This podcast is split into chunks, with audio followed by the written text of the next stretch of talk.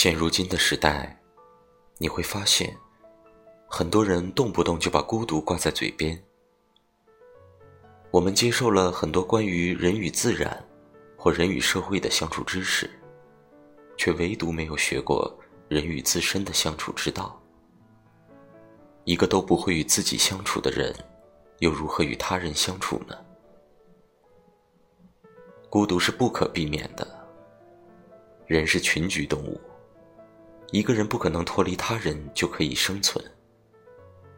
一个人首先要学会的，就是接纳自己，并随时修正自己。然后就是在修正自己的同时，从而享受孤独。孤独和独处是很难的，因为对于一个内心没有力量的人来说，一个“独”字。就可以毁掉。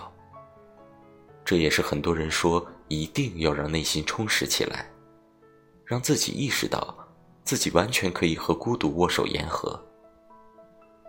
在这个飞速发展的时代下，让自己学会独处，也是很美好的。